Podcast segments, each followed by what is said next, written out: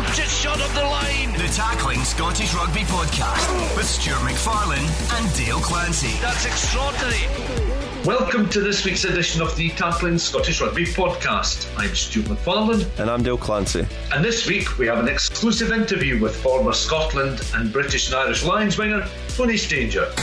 The Tackling Scottish Rugby Podcast. Well, Dale we'll take a look at this week's Type Five. One good bit of news uh, to come out and some encouraging news to come out is the fact that the, the British and Irish Lions, all being well, will have a match in Scotland at Murrayfield next June prior to their tour of South Africa. Again, fingers crossed that, everything works out and, and the players can take part. When the announcements were originally made about potentially being at Murrayfield and the other venues that were looked at, I was really hoping it was going to be at Murrayfield. It's a good send off and it's a part that's obviously been kind of integrated into the calendar now with the Lions previously playing Argentina, I believe it was they, they, they played before they set off for previous tours. And it's the opportunity for fans who can't really travel and, and, and go uh, an abroad tour to see the Lions before they leave. And, and a good warm up and a good setting and a good foot for the, the team to actually gel get some minutes underneath their belt and play in what should be a, a, reasonably competitive test match against Japan. No, another one of our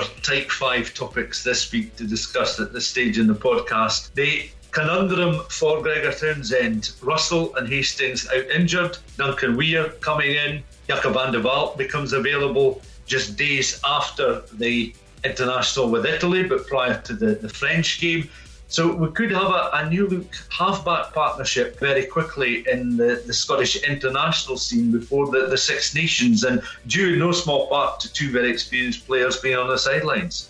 Yeah, definitely. Russell and Hastings being out is, is a huge blow because they've both been playing really well. However, it does give an opportunity, and obviously, to Duncan Weir. He's went down to Worcester Warriors and he's been playing really, really well for them. It almost brings back the question that we asked Gregor a few weeks ago about do you have to leave to better yourself and maybe be noticed? Because it's almost like he's went down south and been noticed a little less. You feel he'd probably find it easier to get into the Scottish national setup if he was still at Glasgow. But obviously, as things have progressed, Hastings has, has made that 10 jersey his own. But we've got players over the country, over Scotland and England, who are playing regular starting rugby, regular rugby for their professional teams. And hopefully, Duncan Weir has developed as a 10. He'll come in and hopefully give us that same game plan, the same go forward. He's a good tactical kicker as well. He's good with the boot. So hopefully, he just does get his chance to shine. And then that potentially come Six Nations next year, whenever that may be played, we might have three tens to pick from.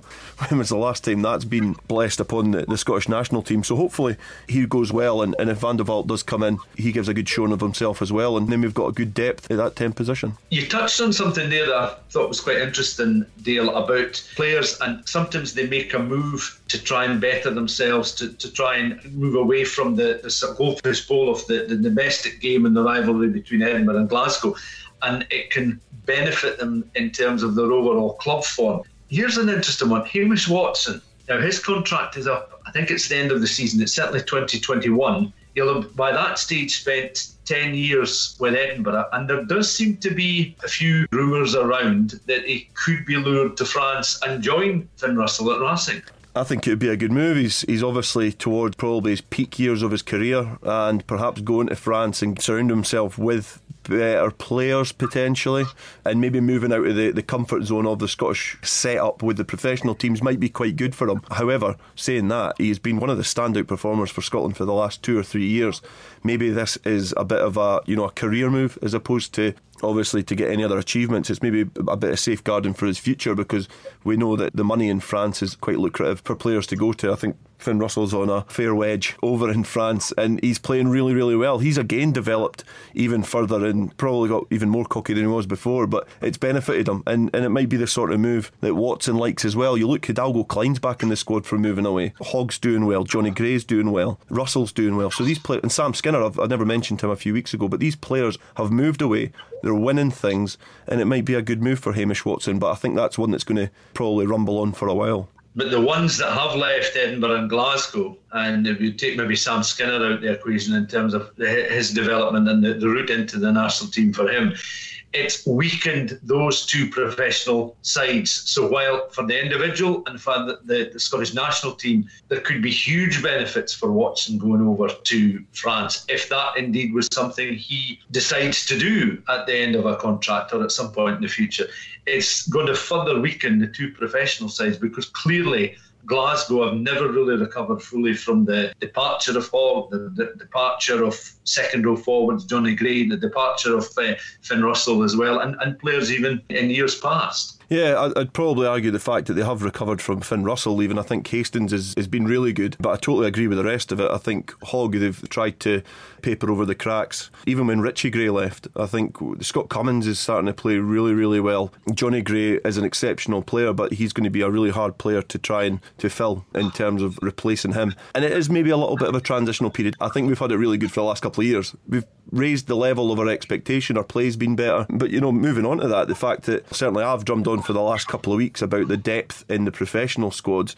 Now, you were at the Edinburgh Cardiff game yesterday at BT Murrayfield, and obviously Glasgow and Ulster were locking horns as well. So you can see probably more firsthand the lack in depth. Uh, what's your outtake in terms of the way they are, in terms of the players moving away, or where the professional teams are just now from a different standpoint? Well, the first thing I really should say, Dale, is that during the Edinburgh Cardiff match, that the fog really came in early stages of the, the second half, and I thought it was going to consume the entire stadium at one stage. So couldn't see an awful lot in, in the second half. But I do take your point. I think it's a time, an expected time of the, the season for, from a coaching point of view, where they, they are going to be severely weakened by the lack of numbers, either through injury, but more likely through the departure to the international scene.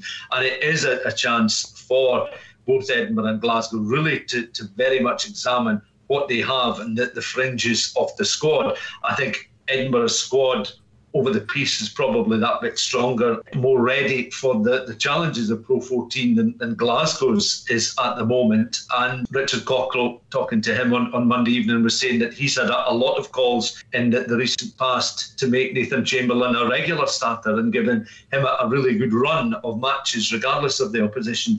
At 10, well, the next opposition for Edinburgh is Leinster and we, have talked before about the, the pathway to greatness for young players coming through the, the, schooling system at Leinster, how things are set up in Dublin. And it's been that way for a very long time, and, and they've been able to, to bear fruit for a very long time. So it is it's an interesting time for Edinburgh and Glasgow. The money we know is an issue in terms of bringing in players. We know that Edinburgh, perhaps more so at this stage, Glasgow, are bringing in loan players. And it has to be a time to really test what you have coming through the academies, coming through the ranks, coming through the, the age grade system, and see where these players are at. And you don't want to necessarily present a sink or swim scenario for them, but a lot of the time that's perhaps the only way you're going to find out. Richard Cockerill, he's having rave reviews from everybody who surrounds him in the kind of setup at the moment because of the way he brings on his players and he's really changed the mindset and the ethos at Edinburgh, I feel, from the outside looking in. And he's really made them into a competitive team. He never got them over the line at the end of the, the campaign last year, but he's certainly made a difference there compared to what managers and coaches and whoever's been in it in the past. And I feel that the two professional teams are now having to find a different answer on how we bring those players through and how we fill those voids. Hastings was maybe a little bit more advanced in filling the voids from Russell, but overall, there's big gaps in that team, and, and over time they will be filled. You look at Darcy Graham as one, he's certainly came on and made the wingers jersey his own at Edinburgh and then potentially the national team. But you probably need a few more coming through at the same time as opposed to the dribs and drabs. But certainly, I'm sure Chamberlain would be one of the players who would really benefit from the up and coming Autumn Nations Cup and getting that run of games in. I'm certainly impressed at under 20s level. And yes, mixed fortunes for both those sides when you consider that uh, Edinburgh 18 0 winners over Cardiff. That the very fact that they kept Cardiff to naught uh, was impressive in itself. But two front row forwards going over for tries in a match that perhaps going to be remembered more for the, the weather conditions than for a lot of the play. That's back to back wins now for Edinburgh. And of course, Glasgow suffering a, a heavy defeat over in Belfast. So Danny Wilson's side looking to get back to winning ways as Monday Night Rugby continues throughout the month of November as a consequence of this Autumn Nations Cup. Really disappointing news coming out that Scotland's women won't get the chance to play Wales. The remaining Women's Six Nations internationals uh, have been cancelled. I suppose you can understand that the championship has been won by England, but from a Scottish point of view, after that fantastic performance and result against France, they would be very much looking forward to the challenge of facing a, a Wales team that are like that the men's side finding things somewhat difficult and challenging at the moment. I think the the appetite to back up that performance from the French game is, you know, they will be disappointed that they can't just go and do that and undertake that challenge of beating a team who are below them. You know, it was a completely different game to the French game in terms of that they were probably going to go into that favourites and they would hopefully then back that up and climb further up the table. But it's just the nature of what we're in. I'm sure they will be disappointed, but in the long run, they then need to just back that up further down the line and, and try and get that consistency and you know the balance that they that they're trying to achieve under Bryan Easson.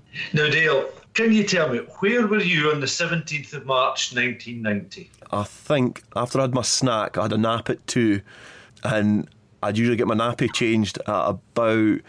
Yeah, about three, I think. So yeah, I was only ten months old, around about that. So I was, I, I couldn't tell you where I was. To be fair, that's the shame of youth because you missed out on uh, one of Scottish rugby's truly great afternoons, and I can remember watching the action between Scotland and England unfolding in my grandmother's house in, in the centre of Duns on a black and white television when this man made his name. Tackling Scottish Rugby. Well, Dale, I'm sure you'd agree that uh, we're delighted to have on the podcast this week Tony Stanger, Scotland's joint top try scorer. He's been retired from the game a, few years now, but Tony, you, you still hold that joint honour and accolade. And is that one that you ever worry about losing anytime soon? I do, yes. And another laddie, Stuart Hogg, I think, is getting pretty close as well. So, in the nature of the way international rugby is now, there's a lot of games, you know, entertainment and, and playing some actual rugby's at a premium. So, you know, they're gone in the days where it was a kind of 9 6 as the international results. So, there's going to be loads of tries. So, yeah, Stuart's a fantastic player, very strong, obviously, in attack. So, yes, I think that will go very soon. But it was a while ago since I played. So, hanging on with my fingernails to that record, but, um, but not for long, I think. How have you found this COVID world and the virtual world? I mean, clearly you're talking to us from is, is it your office or your home yeah, today? Office, yeah, yeah. How, how have you found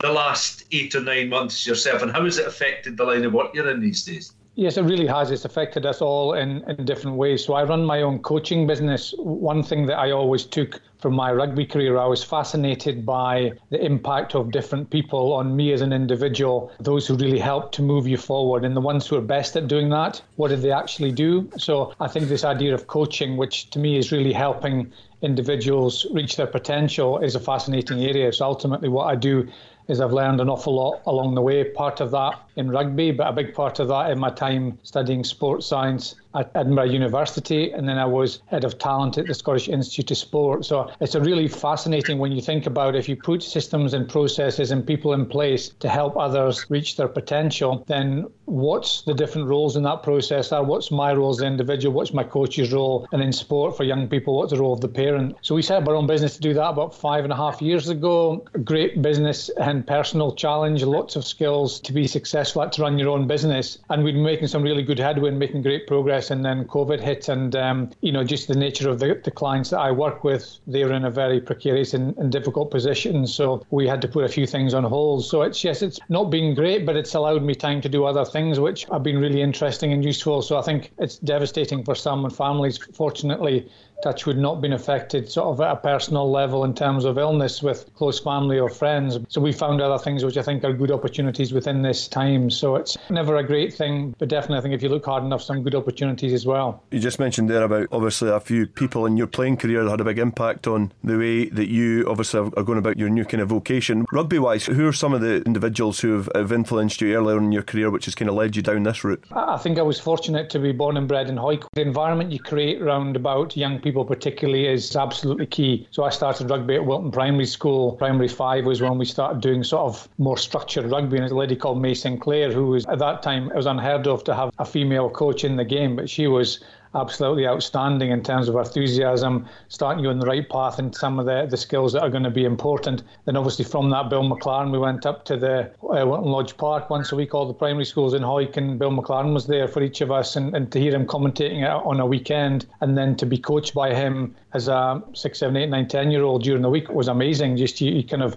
it's only when looking back now you think how lucky you were to be in that situation. I think a lot of things have changed in Hawick, but rugby's still very important. So it's what I'd say was very culturally significant when I was growing up. Less things to do, only three TV channels, no PlayStations, and that sort of stuff. So you were outside doing stuff in the open air with pals, and, and more often than not, rugby was on the agenda. So it was a very humble environment. You never got a chance to get above your station and, and kind of anybody to kind of get too big for their boots because there was so many good rugby players in Hawick that you know, even if you were very good, there was still someone a year above you at school or a couple of years above you who was much better than you were. So you had to work extremely hard if you wanted to build a reputation. So the weight of numbers, the cultural significance, people like May Sinclair and, Bill McLaren, and a number of other teachers and coaches were fundamental in that early stage of my career. So I think important there's some names of people that you would recognise, Ian McGeechan's and Jim Telfers, but as a, a building block to, to build on and why I think Hawick were very successful in, in developing good rugby players were these people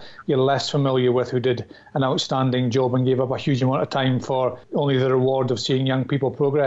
And when you were watching the game as a youngster growing up, you were watching a side that were continually winning domestic championships or being there or thereabouts after the, the league reconstruction and the, the, the championships sort of 73 74 season when there was a more a, a fixed platform than the, the term unofficial championship. Hawick were such a dominant force for more than a decade.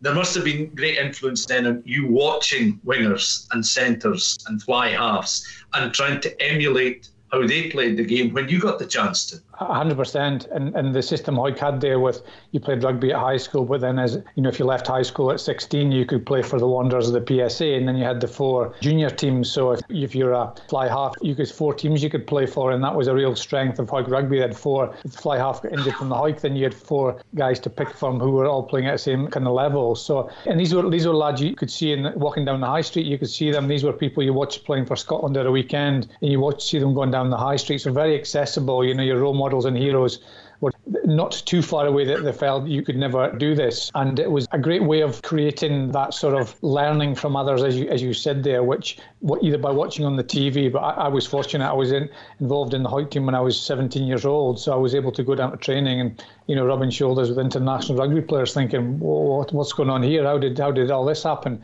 But you saw the way they applied themselves. And let's not forget, this was an amateur game, so these were lads who were, you know, working hard all day, five days a week, training twice a week and, and more, and then giving their all on the Saturday. So this is what they did for fun and what they loved doing.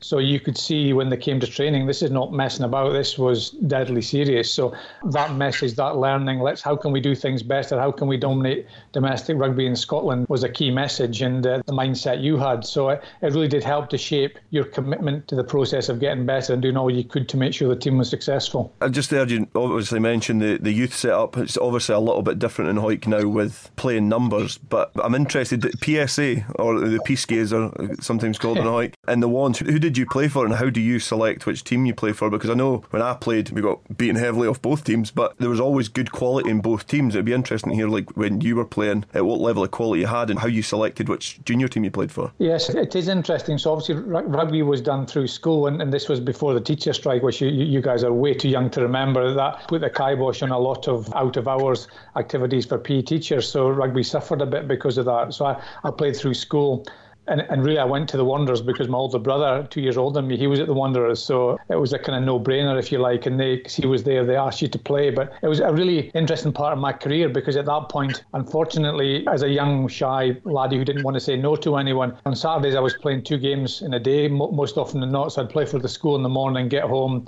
I remember very clearly my mum, you know, out with a hairdryer drying or dry off my boots so I could then go and play in the afternoon. And that went on to a period of time where I think if I'd been a stronger person, I would have packed in rugby at that point because it was too much. I wasn't enjoying it. You know, I didn't want to say no to anybody, just want, didn't want to disappoint anybody. It sucked all the enjoyment out of it because two games in one day plus the associated training, you're just knackered all the time. So either a serious injury was going to happen or I was going to find it within myself to pack it in and say, listen, I don't want to do this anymore. But fortunately, at that point, the Linden, the junior club, they'd seen me play at the Wanderers, asked me to come and have a game. So I went there because they asked. I played just a few games for them, got involved with the Hawick setup, and then the rest is history. As soon as I started playing with Hawick, they said, listen, you're not playing two games in a day, you're not doing this at that point, I was also playing under 19 rugby, under 21 rugby for the South as well. But I was fortunate that either I didn't get a serious injury or I wasn't a strong enough person at that point to say, listen, I'm just not doing this anymore. I've, uh,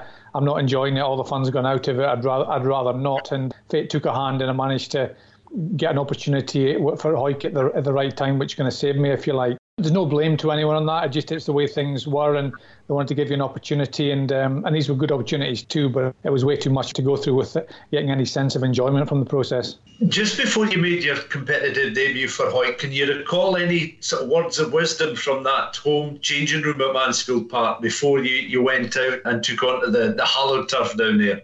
Um, not really, but it was as a, as a very shy, quiet lad. You can imagine how intimidating that might be as a sort of 17 year old going into a, a, changing room of very experienced individuals and just made to feel very welcome. My breakthrough, and I always have a real soft spot for the Sevens, was in the the Hawick Sevens managed to get selected as I was I was 17, just going on 18, had a really good day at the Sevens, and that was the thing that kind of put me on the map and allowed me then to kind of kick on with my career. But it's a it's more of a general feeling, and and if you think about all the characters who've coached you, all have added something along the way.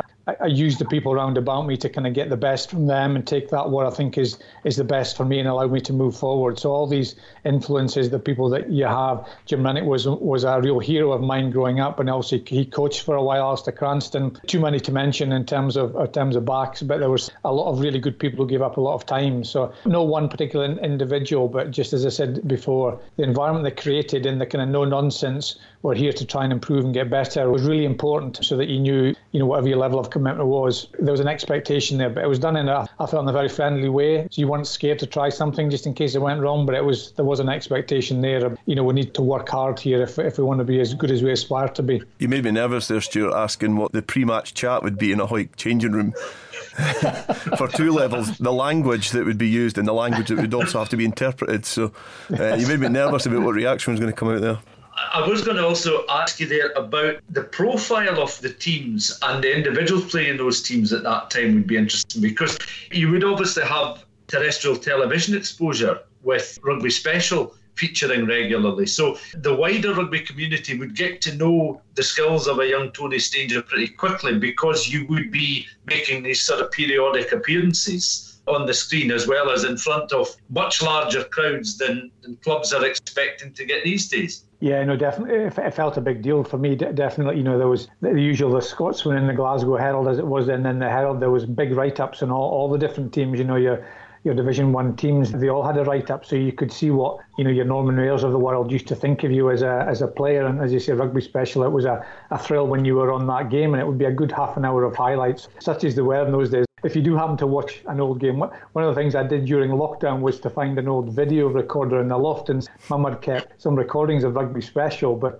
I'll not lie to you, it was pretty hard to watch in terms of the. Uh, it was the classic kick, the kickoff from halfway over, just over the ten yard lines. The, the forwards would catch it. There'd be a little bit of a whatever the forwards do, sort of push up against each other, and Greig Oliver would get it and kick it to touch, and would start with a line out. It was it was pretty much uh, that was the the norm, and. Uh, and often by then, sometimes the wingers had still had white shorts. Although Colin Gass always had white shorts, he was a standoff, but that was one of his trademark. He never got his shorts dirty. So it was a, it was it was nice. The exposure was good, and um, and it was a real clear path as well. Hawick, south of Scotland, and then maybe at that time there was Scotland B, which means anybody who didn't have a cap.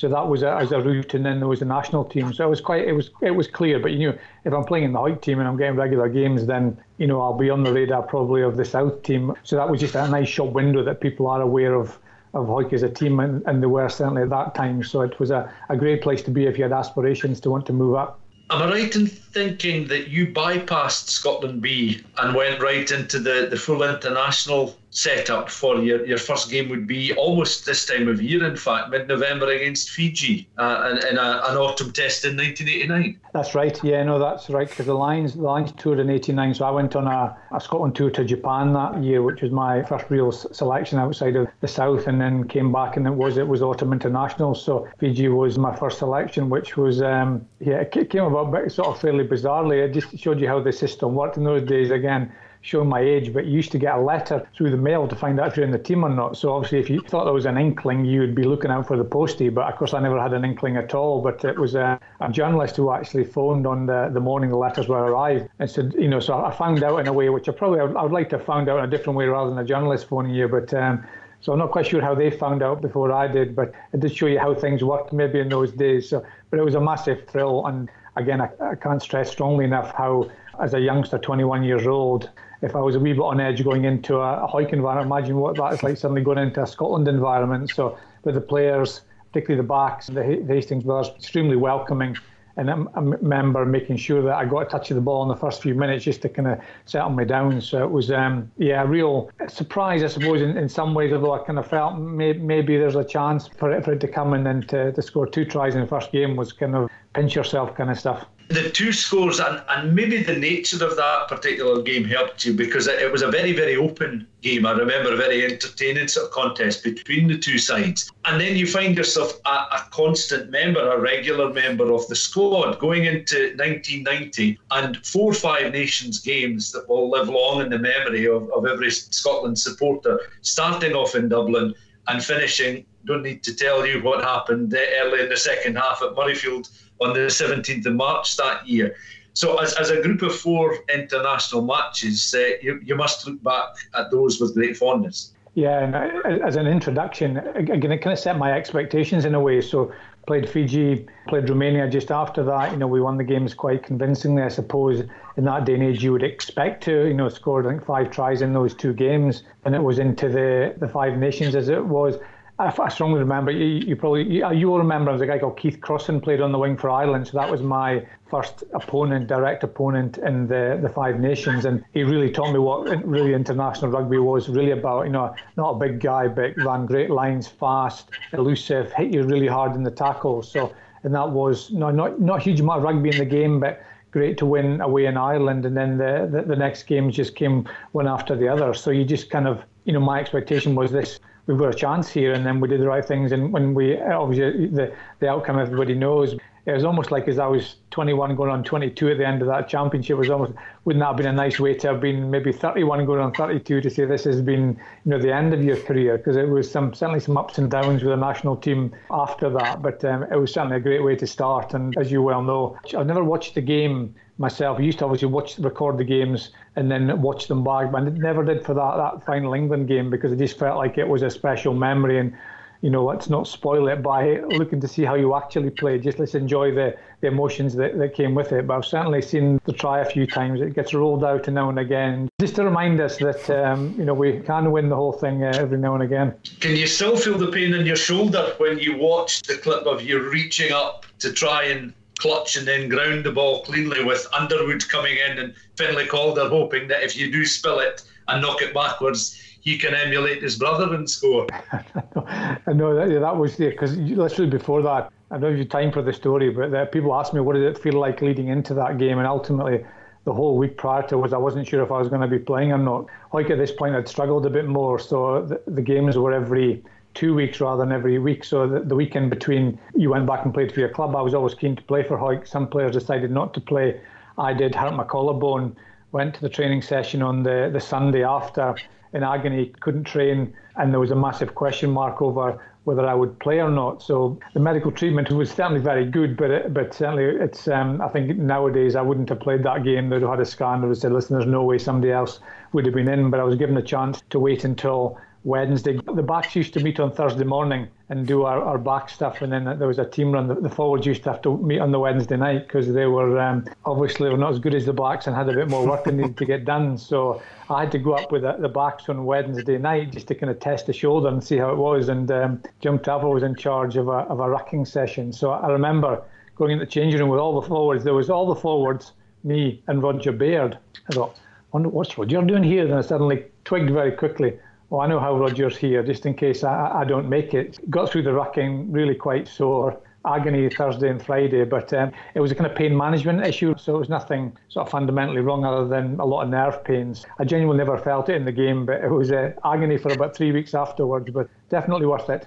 What were the celebrations like? Can you remember the, the evening of that victory? Of course, I think it, from recollection, it was Jim Telfer's 50th birthday as well. That may or may not have had uh, any additional impetus into how you approached the celebrations. Uh, uh, do you know it's interesting because it was a, this is not not telling tales out of school, but the, the usual sort of uh, scenario was that you know you train all week, you, you'd um, you play a game, you had work on Monday, but you this this was a thing where you know everything was laid on. So there's a drinks reception, there was a big dinner, and then you'd, you'd go out. There was a, maybe a unwritten law that you would just go and get as much drink as you, down your neck as you could, and then have horrible day on Sunday, go back to work on Monday. We just really want to soak in the occasion and remember it and enjoy it and not feel rough the next day. And we so we had the dinner. In those days, there was a table of the backs. You sat next to two different English players. Yeah, they were disappointed, but it was you got to know them a bit more and, and uh, a bit of a bit of chat with them. We went out afterwards. I remember going into bars and you were kind of clapped in the door and there was champagne on the, the bar when we got up to the get ordering and it was you know it was just it just brilliant. That the whole atmosphere was amazing and uh, probably the least drunk I've been after an international, but really Yes, I, I remember that vividly. It, was, it felt like we'd done something pretty special. I think I'm sure the 84 Grand Slam were a bit annoyed because there was a massive amount of time between the first and the second, and then uh, they didn't have enough time to bask in their glory, and suddenly a third one came along, and uh, now we've had, what is it, 30 odd years now to uh, to bask in the glories. Hopefully, it's not too long till the next one, but it was just it was just great, great fun. And you do a lot with these players, and I see them you know, all of them every now and again. You know, you've got a lot of good shared memories, passion for the same thing, and lots of good fun we had. And I'm sure players have fun fun now as well. But it was um, great fun, great great memories, and great friendships that have built up over a long time. So obviously the mask isn't slipping. You didn't drink a lot, but who did? Somebody there must have been something for that night. There undoubtedly would be. Uh, uh, undoubtedly would be. There some had a little bit less restraint than I, but uh, I can't name names. That would be. Uh, I can't I name names. But by the time you clinched the, the Grand Slam championship and then scoring the winning try as, as, as you did, and, and sort of then at that moment entering Scottish rugby folklore, you became a very established figure going to a home World Cup 1991 and then went to South Africa four years later. How was the, the travelling aspect as you did get a little bit older and more of a, a, senior member of the camp because that's another side of the, the, the, game. You'd get to see so much of the world. And I guess there'd be an appreciation of you being part of a South Africa World Cup because that was a huge sporting occasion for the nation at that time. Yes, no, it was. And, and World Cups are fairly new. When I was growing up, they didn't have World Cups until, you know, kind of I was more of an established teenager really before the the, the first uh, World Cup. So it, was. The, the, these are great things to be part of, knowing how, how's this going to go. And now it's obviously such a massive part of the rugby calendar. And I've been fortunate. If I think about the travelling I've done just because of rugby and to be able to see the world, and, and that's why I wouldn't change the era I played in because I remember very clearly the first trip we went to New Zealand in 1990, just after the Grand Slam. We trained hard, we had fun, we saw a bit of the country, we did the touristy things, brilliant eight game tour, moved around both islands. You know, a really enjoyable trip. And then the first professional tour I went on, all that touristy stuff was gone. And it wasn't about going for nights out, but it was just, unfortunately, we, we took away that element. I guess what I thought touring was about was having some fun, meeting the, the locals, seeing a bit of the country. So I've been very fortunate to travel and do a number of things to your point about, I guess, me as, as you get older, I, I think because I'm an introvert, I'm a real thinker. So I'll be 100% honest and say there was an awful lot of things that we did in rugby when I came into, say, the Hawick team or the national team that didn't make any sense to me. Were certain ways that we trained, the things we did physically, why we doing 10 laps of the pitch to form up when to me, surely the game is about power and speed and skill rather than you know running at a slow pace for a long time. So, but I'd never say that when I was a young person. And really, it's the reason I went back to university as a mature student because I thought if I'm genuinely want to get the best out of myself as a player, I need to understand more about this, and I couldn't really find the answer. So going back to study and do a four-year sports science degree was the only way, and it was the best time of my life in terms of learning stuff every day and then being able to apply it in a, in a real-world setting to help myself move forward. And and lo and behold, a lot of the stuff that I learned is now commonplace in not only rugby, but a number of different sports. So we've embraced sports science an awful lot more. So that, that's certainly been a massive change. So a little bit of a shame that hopefully I don't think you, you, teams are not going for your eight match tours anymore. They're going in and out, playing internationals, coming home again. I think that's a bit of a shame because I love that, and you got a chance to really get a flavour of a country rather than rather than just the kind of flavour of the rugby population. And I think this idea of keeping moving forward, the acceleration in terms of development of, of players has, has really accelerated. And I became a wee bit more vocal and asked more questions. And I think that was good for me to come out my shell and just contribute more rather than sit and listen and not say anything, actually contribute to things. So that, my personality type, that took me a while, but I feel I was able to do that the more, uh, the more I progressed. Was your interest in coaching and, and maybe the analytics of the game then at all a factor in you making that transition from the amateur game to the professional game. Given your age at the time, you would know that you would still have some playing years left in you. But it was this, you know, groundbreaking opportunity, an exciting opportunity for players like yourself that were established at that international level to then go on and, and see what life would be like as one of the, the, players making the transition from amateur into professionalism? Yes, it, it, was. It was a very conscious decision for me to say, listen, what, what do I want to do? No disrespect to the jobs that I had, but uh, my passion was playing rugby and trying to get the most out of myself. And I did a number of different jobs straight from school that were kind of allowed me to continue to do what I loved. But I thought, well, that's going to end, that's going to finish. So, so what, what will I do after that? So I was really interested in, I say, a lot of it was based on some good coaching, but a lot of it was based on some coaching I thought, why are we doing this? That doesn't make any sense. Why do we practice this thing over and over through the weekend? we're still poor at the weekend? Or why do we do something for, for one week and focus on that and it gets better and something else gets worse? So I was really, really interested by that and I was able to kind of find ways to kind of learn a little bit. But going to uni was the key thing, and I've, that's really what's allowed me to do what I'm doing now. Is that level of education to get the job at the Institute of Sport, to get myself into coaching. To I did a number of things, strength and conditioning, and individual skills coaching. So really, that's where that came from, and I've just extended that now to not just only working in sport, but working in business as well, because it's exactly the same challenge. How can you, as a, an individual, help other people to reach their potential. So, what is your role? What does the individual need to do, and what do you do? So, I'm fascinated by that, and there's certainly finding the right sort of business who are interested in answering that question and building your own skill sets as a coach whether you're a manager of two people or, 200, then are you any good at doing that? Because it's key, particularly in the world as we see at the moment. Suddenly the skill set changes and we've got to be able to adapt. Are we good at doing that as individuals and are we good at helping people to do that as coaches? So it's been uh, what I wanted to do. I didn't struggle with the transition from playing to, to what I did next because rugby's not who I am, it's what I did. So who I am is someone who's interested in a number of different things. So I'm able to transfer that. I think with three lovely kids, I say to them, listen, don't find yourself by what you do. That's just what you do, who you are as a different person to that, which means you can then chop and change and move to different things. So I've been able to do that quite comfortably. I think I said to you in the, the emails, I don't follow rugby super closely because I love playing it. I genuinely did. It was a brilliant game, but I've got other interesting things in my life now, so I keep tabs on it, but I'm certainly not someone who, who watches every scrap of every game that's on every, every week. I think that's so interesting because I finished playing rugby early, and I think that you, you almost become so attached to playing rugby that it does encompass you so much that you, you almost stress yourself out at the end that you think, what is my next step? Fortunately for me, I've ended up in a, a good job and a good career, but a lot of people do. It's the be all and end all. And it's interesting to hear you actually say how open minded you were to the fact that playing rugby was something that you did. And when you scored that try against England, I was 10 months old. But I know the name Tony Stanger, you're synonymous with Scottish rugby, but it's just so interesting to hear your outlook. That doesn't define who you are. It's really interesting. Yeah. And it's important, my, my work at the Institute, because I saw it a lot. We work with athletes in a number of different sports, and some people really struggle in it. If I was trying to sort of summarise it, I think it is because that's who they felt they were a swimmer or a gymnast or a hockey player if that's what you do, if that's who you think you are, then it's going to always going to be difficult when you stop that when you're in maybe late 20s, early 30s, and then what do I do next? And there's that emptiness and space in your life, which can be difficult to fill sometimes. So I would encourage people to think that way. That's not who you are.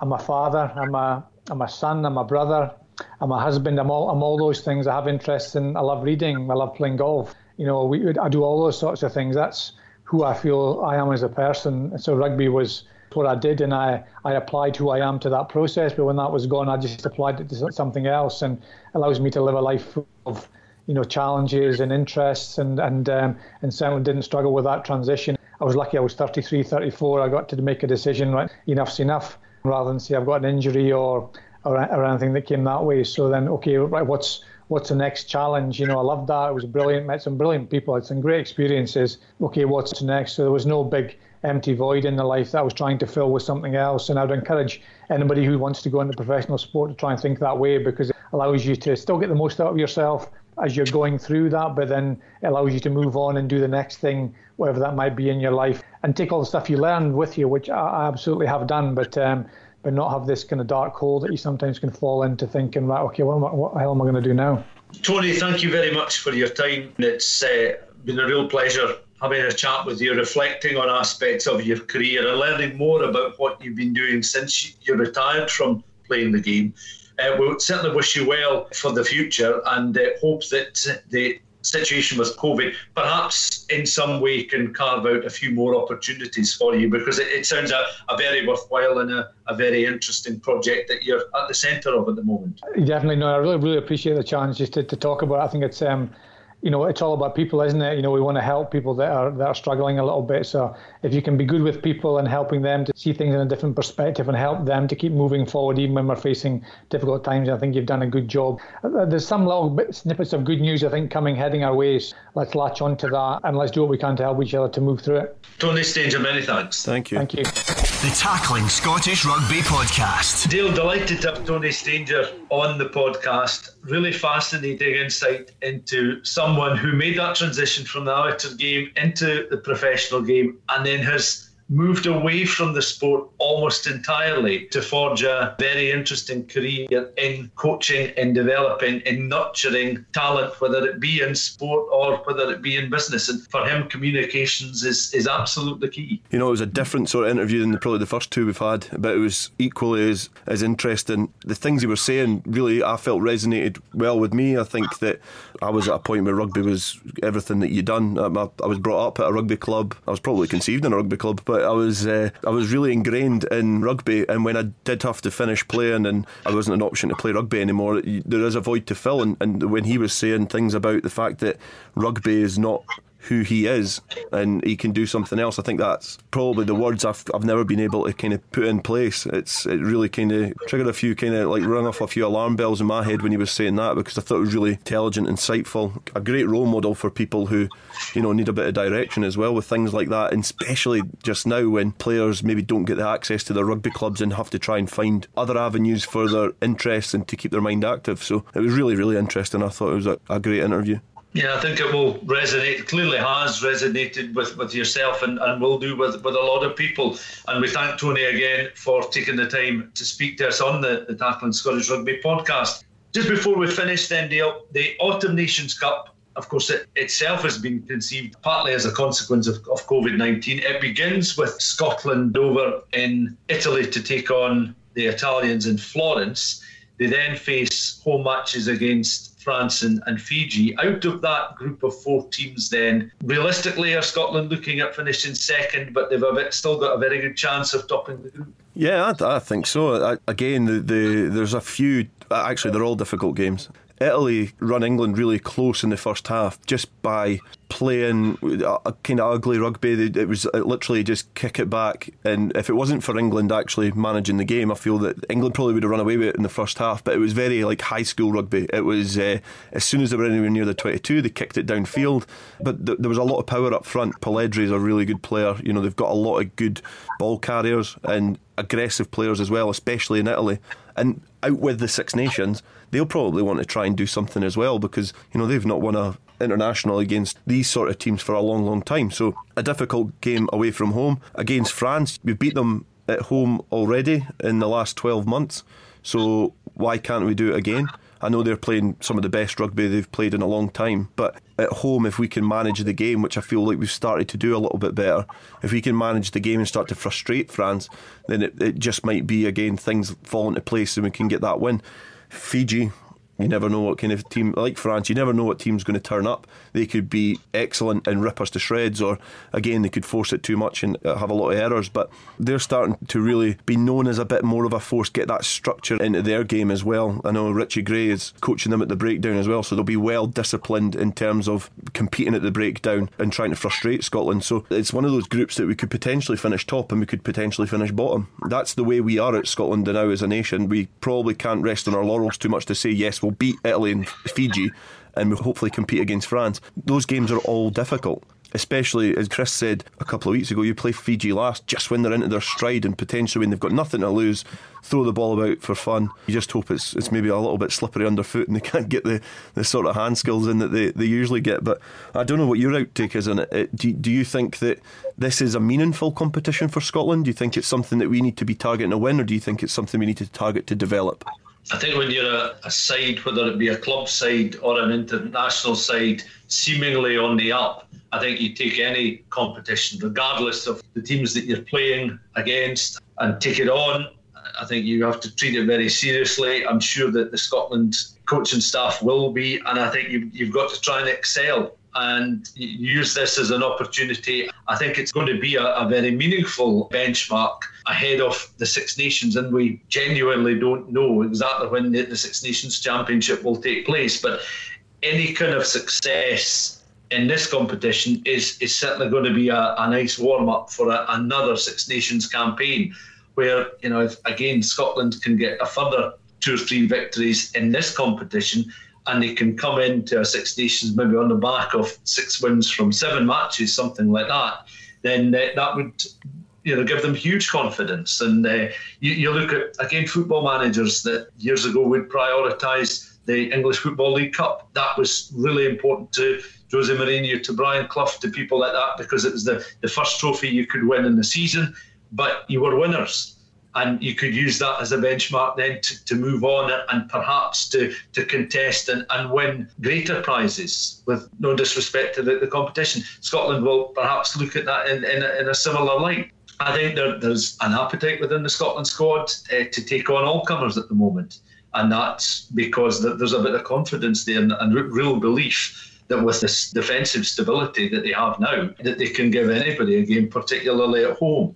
But you're right, there is the flip side, where if they have an off day, then a lot of hard work that has gone on in the background and, and on the, the, the training pitch over this very truncated international year is perhaps going to be overlooked with one bad performance. So we, we shall see. Yeah, I totally agree. I think it's a slow burning process for Scotland. I think we're still in a, an ongoing development phase with the professional teams getting more competitive, and in turn, the, the, national team is getting a little bit, well, it has been more competitive for, for longer. So it's going to be an interesting tournament, and it's accessible as well for me because I've got Amazon Prime, so I can watch most of the games. So Yes, a little plug there for the broadcaster of the, the competition. Well, Dale, when we next meet, we'll at least know how Scotland have fared in the opening match of the Autumn Nations Cup.